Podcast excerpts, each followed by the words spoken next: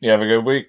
It's all right. We're shitty. I don't even want to think about it. They may, they want me to go every day, like five days a week. Well, I'm. Really? I hope that you can manage somehow. Fucking needy and clingy. You know, I just feel like it's kind of toxic relationship that I need to get out of it. Uh, uh, anyway, it was good. I don't even have the banner up.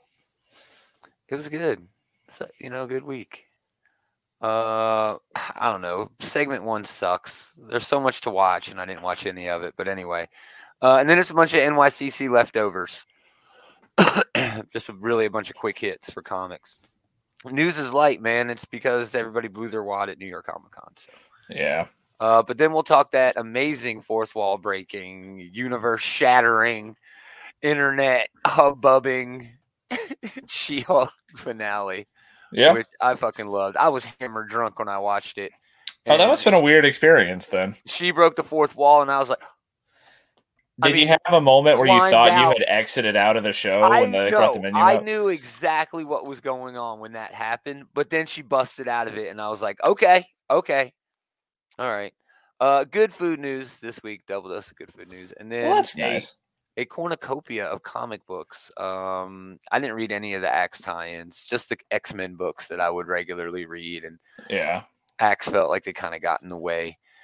Um, I don't know. Well, I don't know what the fuck Nightcrawler was doing in Immortal X Men this week. I have no idea what he was doing. What was he doing? It felt okay. I died again, and he's back. It, they're just taking I enjoyed that resurrection to this place. We'll talk about it later.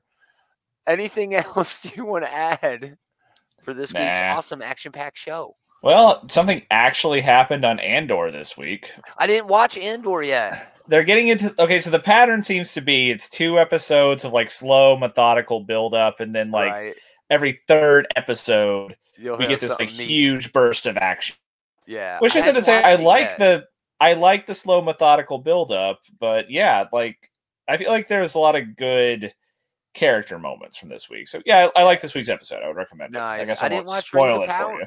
No, that's cool. I didn't watch Rings of Power finale either yet. I haven't watched it yet, but I do know like the big twist or whatever. Well, there's a couple of them from what I read, but it's so hard to know because that's all anyone talks about with this show is the rumors of who is who.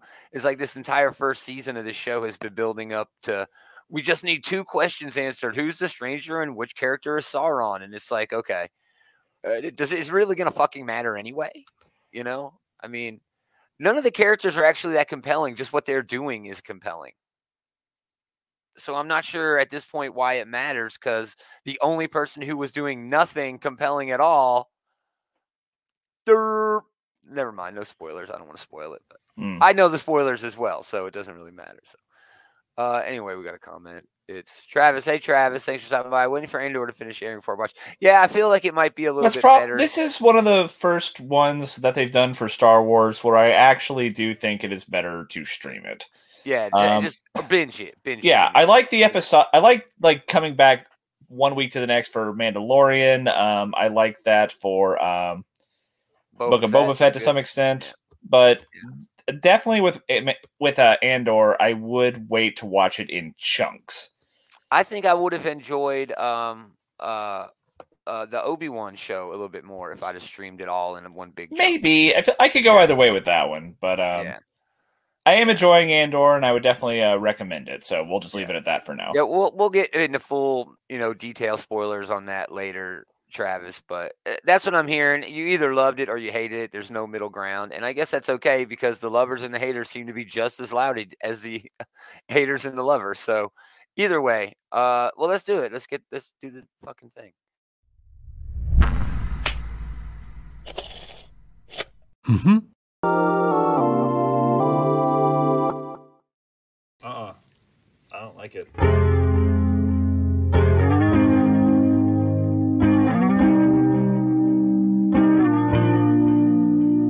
Oh, forgot I was muted. Um, yeah. Um, if you like Rogue One, you should definitely like Andor. It's probably got that same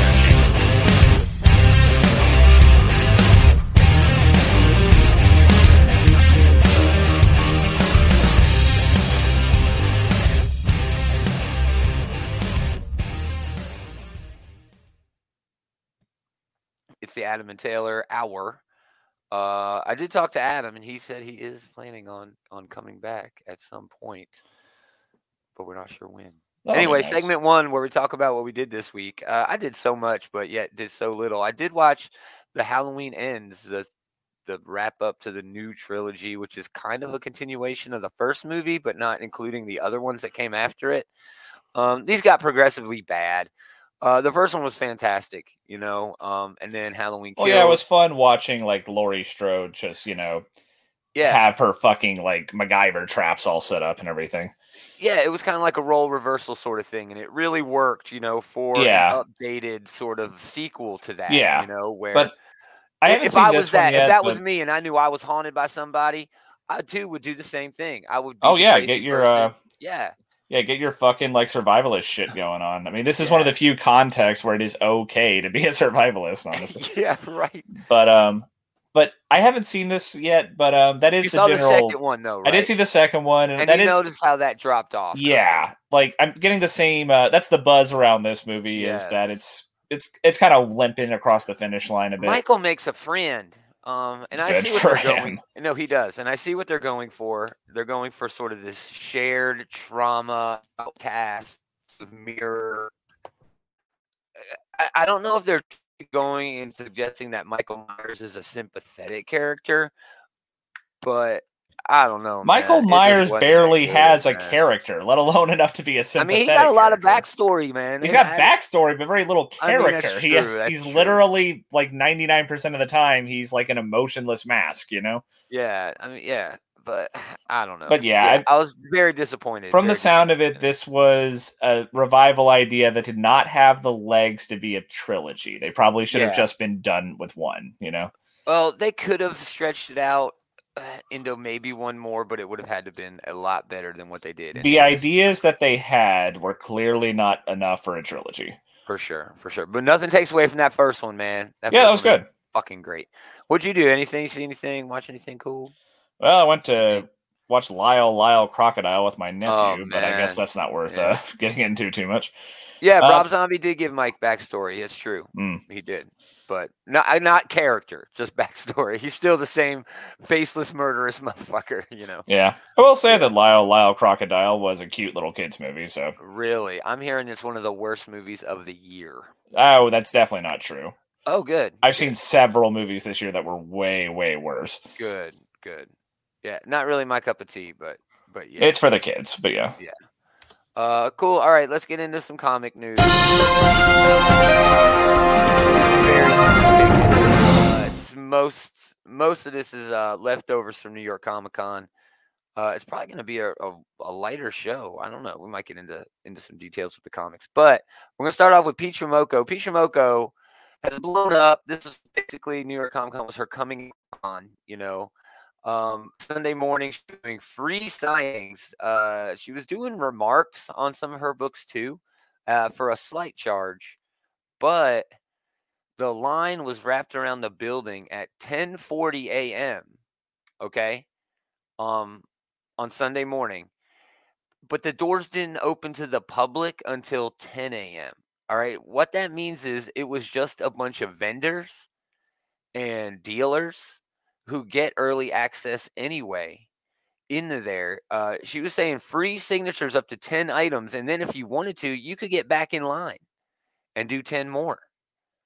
Uh, and this is like a big example of why she she had to leave, dude. People were like getting all pissed off, and uh, it was just out of control. All right, it was they just they couldn't keep things in check, and Peach Momoko decided that she was better off if she just left the con for everyone's safety.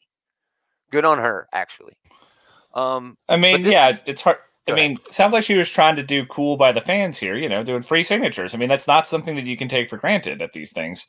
yeah, But, um, but yeah, it sounds like people just couldn't handle. This is why we can't have nice things, you know. Oh, that's exactly right, dude. But this is just a single example of what comic book conventions have like become now. And um, the reason that I and surely others simply don't attend these things, they're farces. They're profit centers. Um, and not just to get people to buy stuff for themselves or to sell things to the core fans. it's dealers and stuff like that where they're waiting in these lines at the Funko stop, you know, getting the exclusives and then turning right around at the same fucking convention and selling those uh, convention exclusives for five, ten times as much as they got them. Uh, and I'm all for a free market, but when you're just going to a convention like this to pick up product to sell secondhand, it does feel like it loses some of its, you know, luster and allure. Yeah, I completely agree. I mean, it makes it where this isn't the celebration by fans for fans, Yeah, you know, which and I get I'm that like maybe that is being naive, yeah. And I Yeah. get that like especially like, you know, your really big ones like your New York Comic Cons and That's your San Diego. Comic Cons, you know, that is going to be you know, run by businessmen as a business.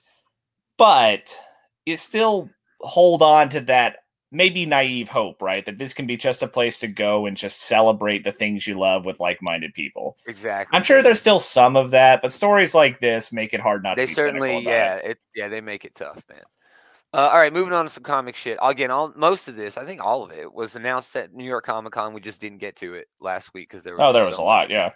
Yeah so blade vampire nation now has a preview okay this is mark russell and dave wachters um in blade investigating an assassination in the vampire nation you know that's where jason aaron left him off in the uh, pages Oh of yeah, Avengers. he's uh he's vampire cop now, yeah. Yeah, he's like the leader of the country, the security and the investigations and the crime prevention or whatever. Uh, yeah, I'm all over this. This looks like a really fun book, dude. Look at Blade with a badge. Come on, like Marshall Blade. Man, that's what they're going for with the cover here. a police procedural with Blade amongst vampires. That sounds so dumb and I love it, you know. Yeah, dude. Yeah.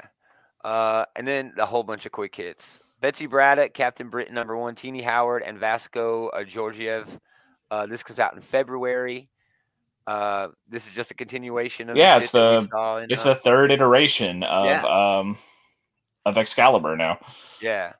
So that's cool. I'm not sure where they're going to take that, but oh, they're by the way, of that they're starting to rival that Gene Luen Yang uh Shang Chi Oh. run, but that like right? it just keeps rebranding over and Yeah. over again. Yeah. Uh, by the way, that that Blade book comes out November 16th, so that's like a month away. So we'll talk about that in a month a month's time. Uh, Rogan Gambit is getting a mini series from Stephanie Phillips and Carlos Gomez. This comes out in March. Uh, pretty interesting. I like the idea of this happening. Yeah, they were a lot of fun in the X Men book, and I could definitely see them carrying a mini. Yeah, especially if they're going to deal with all these little ancillary characters, especially the ones they're showing on the cover here. Uh, the fact that Rogue's wearing sunglasses and is and is maybe dancing, possibly dancing, punching, dancing. I don't know. Looks like she's having fun She- punching. yeah, she's having fun punching. yeah. Uh, and this is a weird one for me. Uh, X23, Deadly Regenesis, Erica Schultz and Edgar Salazar, March 23. Is this like supposed to be a prequel or something? Because she has not been X twenty three for a while now. Yeah, the way they're calling When was Tom Taylor's run? That was like seven, eight years ago now, Oh right? yeah, dude. She's been Wolverine for a long time, dude. Rel- at least relatively speaking. Um, but yeah, I'm not sure what this is going to be. I'm okay with it being like a prequel sort of book, taking her back to her roots, seeing where she comes from. They do that with all these characters. I mean, yeah. what book? There were at least two or three books where that's all they did. The Wolverine book and the X Force book kind of looked at the well, not the X Force, um, some other X book. Damn it, there were so many this week. Um, basically, like was looking back at the past of characters, but uh, I don't know, man. I'm sort of excited about this. I'll read anything. With, Well, I'm glad to character. see uh, Laura Kinney getting out there again. She's like she's definitely a character who's a lot of fun when she gets her own book. But I am worried, confused. concern. Yeah, Yeah. it's a concern. I'm confused about why she's X23 again all of a sudden, which I don't want to see. If this isn't like a prequel thing, I'd be kind of disappointed. I think it's a regression for the character to give her her old title back, you know? Yeah, I think so too. But if I this is a prequel, that's whatever, you know? Yeah, and I'm cool with that. I'm all right to look at those old stories. I mean, that's what Wolverine has been based on his entire life is looking back at old stories, you know, as they filled in the gaps of his memory. And even though Laura doesn't really share that same sort of status quo or foundation with her character, I think it still works for anything, anyone, anyone can have that. Oh, I was brainwashed at one point, and so or somebody erased my memory. At, at I mean, it's point. part of being part of the Wolverine clan. You know, they're Yeah. all like assassin pawns for someone Yeah. at some point. It's like Bendis' Secret War. Huh. Remember that? yeah. Uh, Bishop number one. Uh, this is Bishop's War College. It's a five issue miniseries. Jay Holtham and uh, Sean Damien Hill. This is coming out in February. Uh, TV writer Jay Holtham. He wrote Cloak and Dagger and also did writing on Jessica Jones. Um, it's a brawl with a fate of all Krakoa at stake. Sure, it is. See the X Men like you've never seen them before in Bishop War College. Um, Armor Surge, Cam Long, Aura, Charles, Amass. I don't know. These So none of the characters on the cover here. yeah, I don't know what that is saying. Uh, their course objective: get strong, defend the island, keep mutant kind safe. Their first lesson: how to fail. They'll do it in spectacular Marvel fashion. Um, yeah, I don't know. Seems weird. I don't Uh, know nearly enough about this to know to you know. Yeah, I need more information on this. Uh, it's just Bishop training a bunch of people. You know, Uh, I mean, that could be a damn That good could, book. yeah, that could be a fun story, but Yeah, that used to be every know. fucking X Men story. It was just a bunch of motherfuckers training. I you know, mean, going to school. yeah, that is the status quo that all X runs eventually go back to at some point or another. After this fall of X thing that we were talking about last week, uh, I wouldn't be surprised if we start to see the Xavier School opened up again somewhere. Oh know? my gosh. Here we go. Here we go. Uh final quick hit, honestly. This is all we've got before She-Hulk. Uh Silver Surfer Ghostlight. This is Silver Surfer Ghostlight number one. John Jennings and Valentine De Landro. Uh Valentine De Landro is a personal favorite of mine. Make way for Ghostlight. Eisner Award winner John Jennings and artist Valentina De Landro will introduce a new Marvel superhero 54 years in the making in this book, Tony Brooks and her family have moved into the quiet town of Sweetwater, but nothing is quite what it seems when their new home or with their new home. What mystery did Tony and her family unravel that will call upon the sentinel of the spaceways, the Silver Surfer, and just who or what is Ghost Light? I have no idea what any of that means. Yeah, um, whoever that POV character is, I don't think is this Ghostlight person. So there's not a lot to sink your teeth into there, but that looks beautiful, I will say. Oh no, it looks great. I just don't understand. Half of these books I don't get. All right, the Blade one I get. Captain Britain, we've been there, done that. Rogan Gambit, again, we've been there, done that. X twenty three is way going way back there. Bishop, I don't know what the fuck is going on. And then Ghostlight with Silver Surfer, I don't know. Um, and a lot of these uh, uh, writers are not well known. At least half of them, you know, I don't know who the hell they are. Um, but then we got Tini Howard doing a book, Mark Russell doing that Blade book, Stephanie Phillips, you know, she's well known, but seems weird, dude. I don't know what's going on over at the House of Ideas. They got a lot of fucking events coming. They, they got a lot of books coming at us, and a lot of them look like trash. She Hulk. She Hulk. trash. Speaking of awesome, I wasn't speaking of trash. Uh, this is episode nine. Whose show is this? Where, I mean, it, it opens up in just grand fashion, playing. That was such a fun way to start the show. Really was fun, dude. Um, just a really fun idea to bring that back. Anyone who understood this reference, please make sure to take Advil tonight for your back pain. Um, and then she just goes off, and the story unfolds as it typically would in an MCU show. Uh, but Jen don't like it, and people were who were mad about it were like, "Why? Why is she doing that?" And I'm like, "Well, this is what she's always done."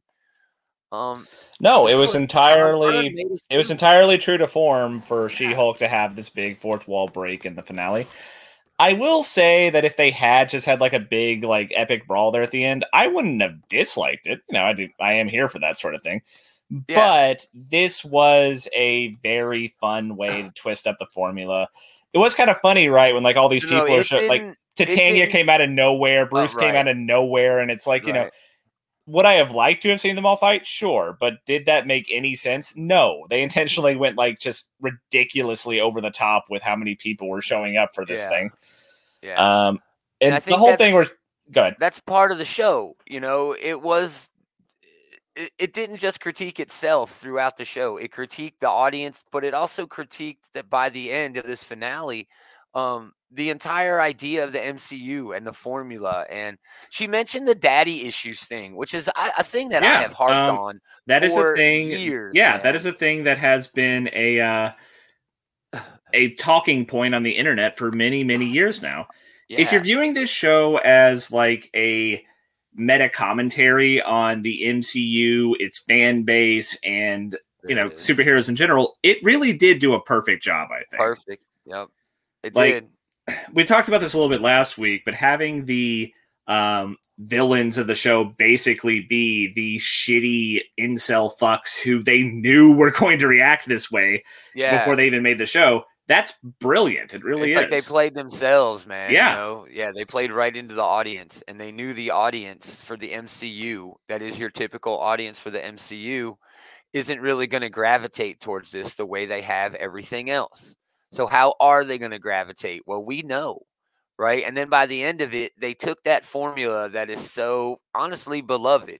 You know, I'm not going to take anything away from the people who Well, yeah, I just- on this show. I just They hate my- on this show because it's different, because they love the MCU so much. yeah, But and that hey, als- I love the what made this MCU too. genius. I adore the MCU. Yeah. I probably annoy the rest of you with how much I apologize for the MCU at times, but um, this was a brilliant way to kind of poke fun at itself. I love the you know having Kevin be like the AI God. brain that is running everything. So apparently Yeah. Kevin Feige uh, drew the line at giving the uh, AI Kevin a hat, but he was okay They with everything else. It was Yeah. close. It was yeah, they got they got as close as like he nixed actually having a hat, but I think it was kind of fun the way that they handled it there. Yeah. Um, but yeah, her Yeah. going through like the uh the menu, her going through like Marvel Studios writer room, you know, all of that was just so spot on. All of it was so fun, and she did make a lot of great points about like you know Bruce doesn't need to be here. Um, why is this guy suddenly like copying my powers? That's what you guys do every time. Yeah. It, you know, yeah. she's not the wrong. Daddy issues thing, man. Yeah, the daddy issue thing. I had to pause it and go back because, man, I have been griping on that forever. So yeah, I thought this show was perfect. Is it the best of the MCU? No. The thing about this show is it's the most unique thing that the Yeah. MCU has ever done. You know, and that's talk. That's saying a lot. Look what what they did with Moon Knight with the three different personalities and cutting away. That's confusing shit. WandaVision. All right, really, WandaVision. That shit was fucking deep and and fun and such you know good writing and good conceptually. I really think that's where the Disney Plus shows are thriving. Even if you look at just Werewolf by Night, you know, conceptual conceptually, the way they did the black and white and the gore and the music and the direction on that. Even the fucking font on the title yes, screens, you know. dude, yeah. Everything is just looked at with all this care, and I really think what's happening here is Marvel is just Kevin Feige is just hiring the right people. He is, yeah. shows, man. He just really is hiring people to to just take things in the direction that they see, and he's basically just letting them go. Yeah, WandaVision was very unique, Yeah, dude. WandaVision unique. is something that for She-Hulk me is- has not been yeah. topped yet. WandaVision. If you look at, I know I'm not saying quality, right? oh yeah, I wasn't trying to say otherwise. But quality for sure. But WandaVision tends to lean into a little bit of what are MCU tropes. You know, those issues and the fighting and oh, here's you know Shield rolling up. You know what I mean? And I'm not I mean, taking yeah. anything away from it for that. even But the everything stuff, else yeah, is- even the stuff that we were just Moon praising Knight. just now, like Moon Yeah. Knight and WandaVision, they both do kind of go back to that. Let's fight an evil version of myself Yes, thing. Like you know, Wanda was fighting Agatha, and yeah, And um, Vision, Vision was fighting literally an They- he was literally doing so, yes. Um, and So, of course, yeah. yeah. Moon Knight was fighting uh Ethan Hawke's character, whatever it was called. Yeah. I forget. So, so But, when um, I mean, when I mean, and I'm talking to Travis here just because of his WandaVision was the most unique. When I mean unique, I mean not overall conceptually as compared to the rest of you know entertainment on small screen. I mean within the MCU, the direction that She-Hulk took is unique. I don't think you'll never you'll never be able to do another thing like She-Hulk. I don't. People keep talking She-Hulk's getting a season two. I don't think She- She-Hulk is ever going to a season two. I don't think there's any reason. I think it made every point that it needed to make, Yeah, and it doesn't need to make any other points. Now, if they want her to show up as She-Hulk, I'm all for that in an Avengers show. Oh, or Oh, yeah. any I other mean, side show or That would be good to see. And hey, maybe Yeah. she'll show up in Daredevil show now they've established that. But yeah, exactly. Why wouldn't she? yeah. Why wouldn't she at least show up? You know, and and, And that was fun when like Daredevil just like literally literally like drops out of the sky so that she can get like I know, another man. smash in. But Yeah, it was so it was so fun, dude. Yeah. I just had a really good But time with it, and for me it wasn't meant to be serious. Yeah. I think a lot of people were taking it a little too serious. That's probably true. And for me, I do genuinely believe that they were making these criticisms from a position of love. You know, oh for sure. for certainly sure. all the stuff Kevin Feige greenlit is, you know, from a position of love. Yeah, and they know that this isn't gonna. Uh, This isn't hurting a brand. You almost can't hurt the MCU as a brand.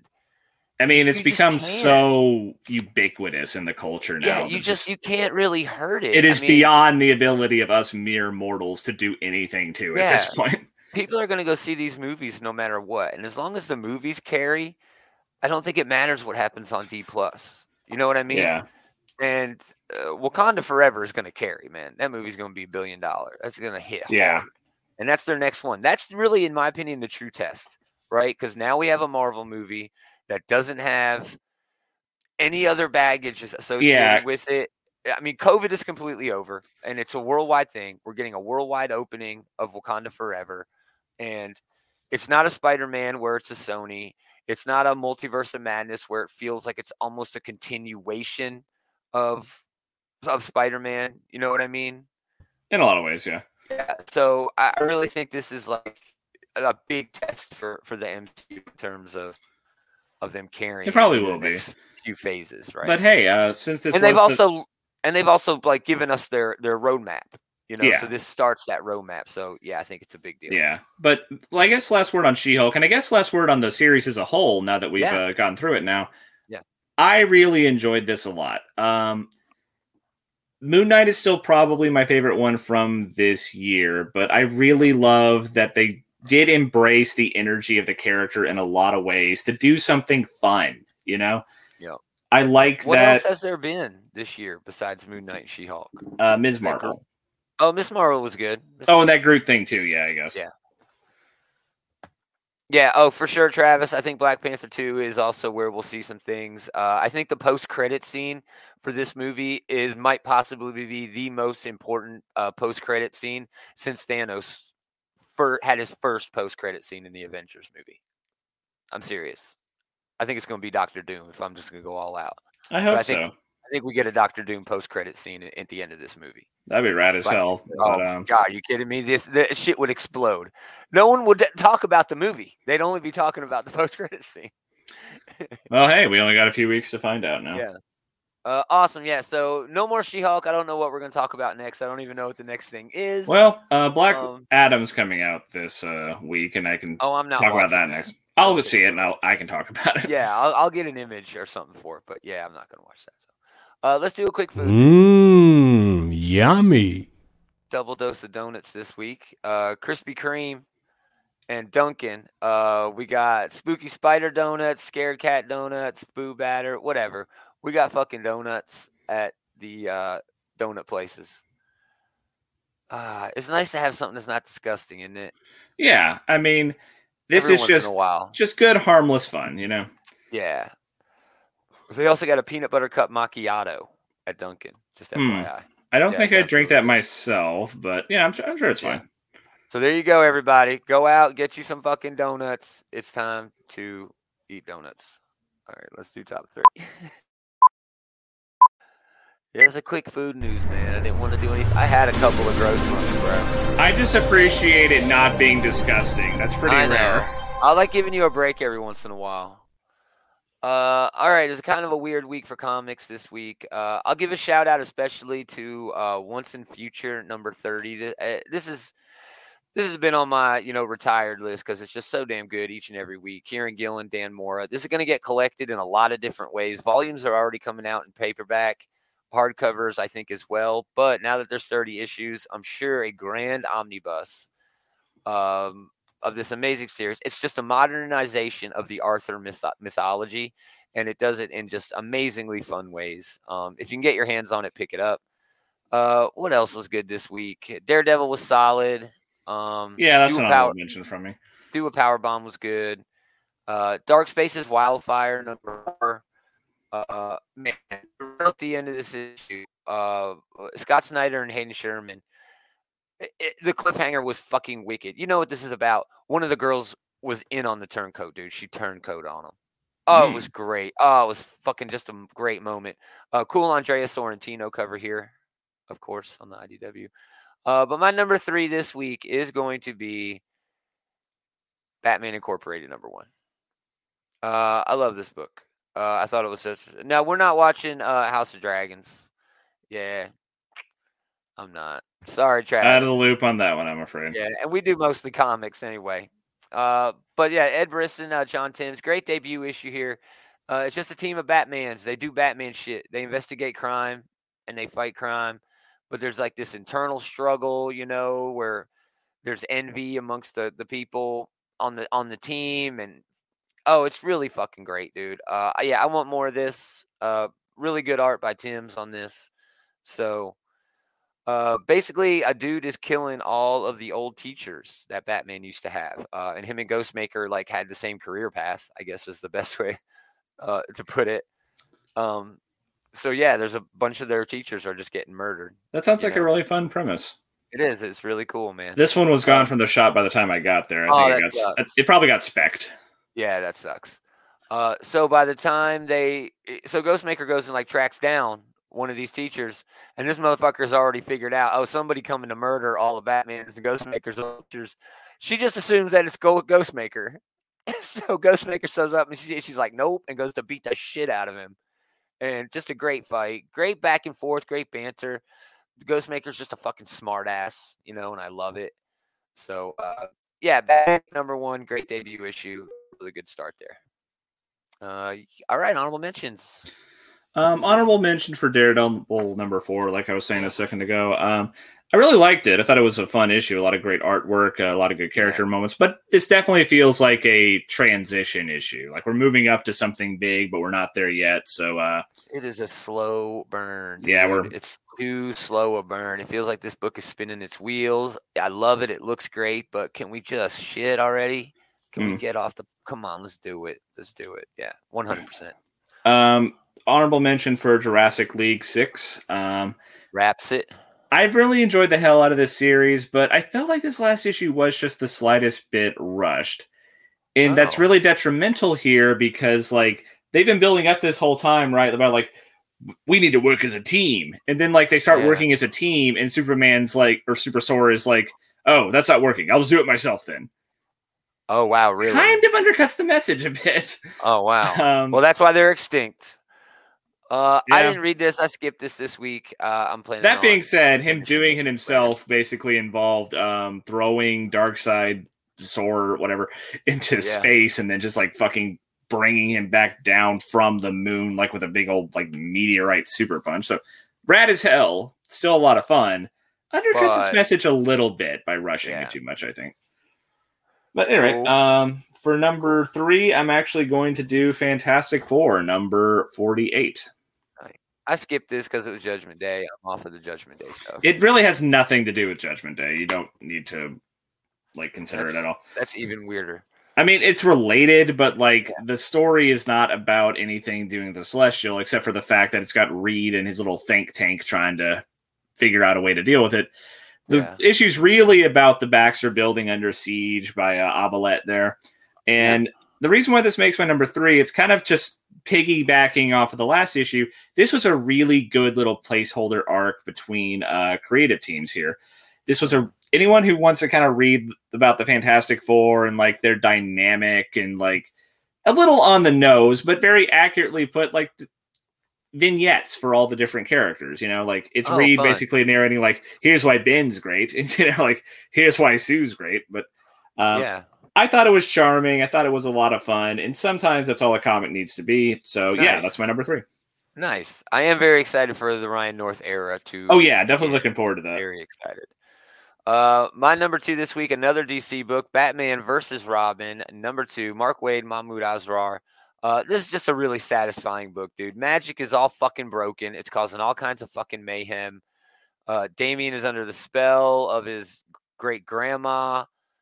Um, I mean, this is like spinning out of like the Robin book and you know parts of the last Batman stuff. Everything just feels so well connected and cohesive in all of the stories that I've read leading up to this. And again, it's just satisfying, you know, in that way.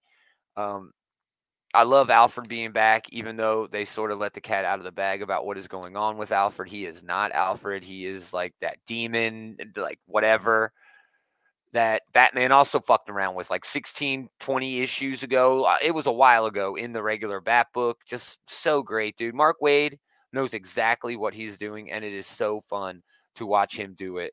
Um, this this Batman in the back, that's Damian.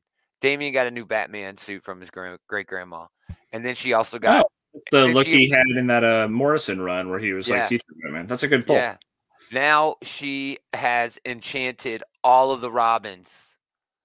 So now Damian, who is like this new weird evil Batman, now has all his, a team of Robins. Okay, so it's really Batman versus Robins, plural. Yeah, dude. Yeah, it's been really fun, man. That is a fun pull. I think I'm really fun. I missed the first two issues of this now. I'll probably have to wait to get it in trade at this point, but um Yeah, this does seem like fun. it's a whole lot of fun. I'm having such a great time. Uh, I might have to retire it. I think it's only five issues, but still, I may have to retire it. It might be one of those books that it's just like, nope. Mark Waid had an idea and he's gone. You know, he's just gone. Uh, all right, that was my number two. But about you, Uh my number two is Superman, Son of Kal-El, number 16. man, what a great fucking issue. Yeah. I mean, this is just it's right on the cover, right? It's Kal-El Returns Part 2, which I did go back and read Part 1. I didn't really need to, I think, but um It gave you some of the details about the sure. return to Kal El, though. but I love the framing Yeah. that he uses for like John's childhood memory of Superman helping him cope with, you know, yeah, coming into his powers and like you know i'm going to focus my hearing on something close and steady and so he focuses on his dad's heartbeat and then he hears Yeah. his dad's heartbeat coming back in the atmosphere and it's sweet Yeah. as hell yeah, it really is. Uh, I dug that part for sure. I liked having a day in the life of John Kent. Oh yeah i love a good i, love a well-made day in the life issue like that Oh. some of my favorite issues like that one issue of all-star superman where it's the day in the life Yes. of superman that issue of thor and jason aaron's run where it's a day This in the life of reminded me of that All Star Superman issue in a lot of ways. yeah you know, it's good issues like this are great because it reminds you that being a superhero is about more than just like punching you know evil monsters in the face they also go around and they fucking help people you know yeah. Uh, I also love uh, Taylor's voice for Lex Luthor in this. Yeah. he's very good with Lex Luthor. It sometimes it's hard to get Lex Luthor. Yeah, he's I mean- Lex Luthor so smart, just It- wicked fucking smart. it really feels like bendix his character from before who was like this good just piece of shit asshole yeah, was he like was a the- great piece of shit asshole yeah character. but it yeah, seems for like he was the training wheels for lex and now that lex the is the i'm really looking forward to see uh taylor do some work with that you know Yeah, dude. Yeah. Uh yeah, fantastic issue. Excellent choice. Loved it. It's all it's good every fucking week though. It is good every fucking month, dude. It comes Yeah, this is every time. consistently a great read. Um, and this is something I've been looking forward to for a while. You know, the big reunion between father and son, and it did not disappoint. So had to make my top three. Yeah, Perfect choice, perfect choice. It's over to me. Number one book for me this week, Jeremy Haun, Jason A. Hurley with Jesús Hervás, uh, doing a book called The Approach. Um, was a pretty okay debut in terms of everything that it needed to do. Right, basically, it gives it away the entire plot in the first in the uh, um, you know the solicit. They're at an airport. There's a blizzard coming in. There's an emergency landing, and the plane basically crashes. This single engine plane. Turns out this plane was reported missing 27 years ago. So there's a dead body on there, and they put it in a hangar. Uh, there are people at the airport who are stuck. You know, it's like a small town shit airport, and they had to divert another plane there. So they got like 20 to 30 people who are having to spend the night in the airport. But the art and the pacing just really get you into the fact that you, you're stuck in this airport, you know, with with the characters. It really does everything adds together. I, I could grab every page from the book and show it here because I would have to in order for that to be communicated. You know, everything just sort of goes together really well to make you feel like, man, yeah, these motherfuckers are fucked. but it doesn't tell you how they're fucked until the last page. And this was why it made my number one. This is a monster book, dude. The thing that landed in that plane is a fucking monster. So it is the thing, literally. It It is like- the thing. Yeah. Uh, so maybe a little bit too familiar with the monster, but there's got to be another hook. There has to be something else going on. Why have the plane be? well, yeah, the whole yeah. I was about to say the time delay is a pretty interesting hook there. Yeah. Um, but I wasn't expecting this to be a monster book. I was expecting this to be sort of a drama, thriller sort of thing where we, you know, have time travelers or it could have elements of the thing, you know, where we're not quite sure who to trust and stuff like that. But I was not expecting this. And on a week like this week, that's why uh, it made my number one. Was really looking forward to this and it did not disappoint. So uh, that's on Boom Studios, y'all. I don't even think I have to fucking guess what your number one is. Well, um, you're gonna hate it. It is Immortal X Men number seven. It. Yep. it. What was Night? What was he doing? Go ahead. This was actually a very eye-opening issue.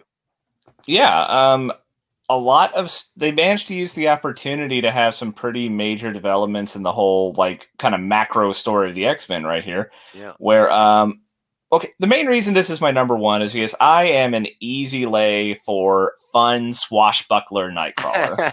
and that is what we got. I I enjoyed what Spurrier was doing with Nightcrawler in the uh, Legion of X and uh, Way of X books, but that was mopey like existential crisis Nightcrawler, which is that was fine. the worst Daredevil version. My favorite version of Nightcrawler is the laughing Daredevil. You know, not Yeah. like superhero Daredevil. You know what I mean? The Um, uh, uh, the acrobat. The swashbuckler, the Yeah, acrobat. Exactly. Yeah. it was good to see that here, and I think that Kieron Gillen really nailed that voice with the character. Um, it's also fun to see uh, Sinister up to his shenanigans, and it's really, really fun when S- Sinister shenanigans don't work. Like when he goes back to his Moira cave, and like the Celestial is like, "No, you don't just get to hit the fucking reset button. You're stuck here with the rest of them." Hey, if he'd have sent two football teams worth of Magnetos against the progenitor, they would have won. I Just saying. think so. Just saying. I think they might have been able to pull that one off. It would have helped to be sure, Yeah, but right. um, Uh, but man, this was weird. Uh, but it yeah, the out- Nightcrawler, like we get Go ahead. into like his side of the events with Yeah. um what was happening in the uh, actual main book here, the Judgment Day book, with Yeah. like him uh, recruiting Captain America, getting him to the North Pole, and resurrecting him. and murdering him on purpose. Well, I mean, he murdered himself on purpose too. Well, yeah, but it, he took a He gave Captain America the opportunity to do something that Captain America wanted to do, which is to face down evil and make a big speech. You know, to inspire it- people. yeah. But I mean, there was some sinister goings on. They're keeping with the underhanded politics that is at the heart of this book by saying Hope and Nightcrawler had this plan. That's basically a coup of the government. You can't just say, okay, Captain America is definitely going to get resurrected. Fuck everybody else. But that was their entire fucking plan from the beginning. That's why Nightcrawler took uh, Steve's blood before they even got to uh, the, the North Pole, right? So then when they died, because he passed it off to Magik. So then Magik had it at the uh, Avengers kitchen. Because that's where they resurrected Steve Rogers, was in the Avengers kitchen. And then they go to that moment just before the last page of that book. And they're like in the kitchen, like arguing. Cause it's uh what's his name, man? The religious ones all like, this is a fucking travesty. Exodus, yeah. Yeah, Exodus. We who are we gonna fucking resurrect next? You know, if it's Steve Rogers, one human, then it's and it's just like, uh, okay, I have so many questions. How does Super Soldier Serum? I guess that just is gonna work with mutant resurrection. He'll just be okay. I mean, this tells me that they could resurrect anyone if they have their DNA. It's But- nuts, man. It's just, it's nuts. No, it was a fun read. I'm just done with all the Judgment Day shit. You know, this was a really fun read, but I love that underhanded stuff where Hope and Nightcrawler were basically like, we don't give a fuck. We're bringing back Captain America. We need To him." me, it seems more like Nightcrawler being he is doing the right thing no matter what that is. Oh, for sure. Nightcrawler for is sure. Nightcrawler is the most That's not how you run a government. No, that's not. Maybe not, but Yeah, people like Storm, Nightcrawler, and Jean when she was still on there, Yeah, They that's are the- why Jean left. That's literally why Jean. They're left. the voices of heroism on the council. And that was a good Yeah. touch from uh, last week's uh, Jean Grey issue of the Act stuff. Is like, so you made a bad move because you could have done a lot more good on that council than you That's can running exactly around being a superhero. Yeah, that's exactly yeah. right. Still, you want to go off hanging out in New York with your boyfriend, looking all big and bad. Yeah, I like that too.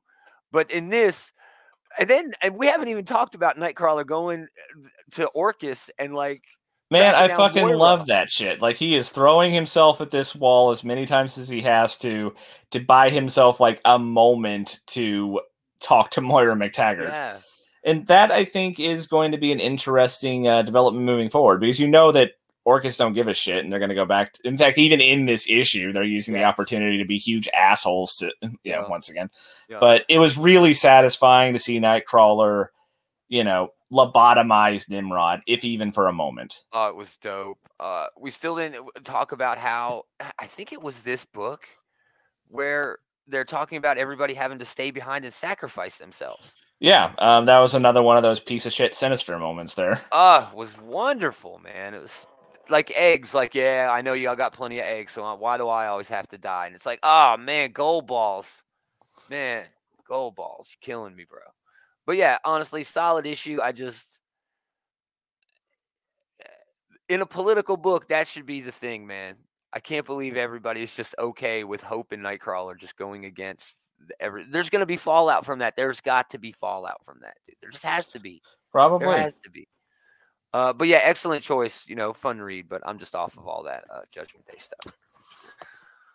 Uh, all right, yeah, that's it, y'all. Thanks for hanging out. We appreciate it. I had a Uh, quickie some- here.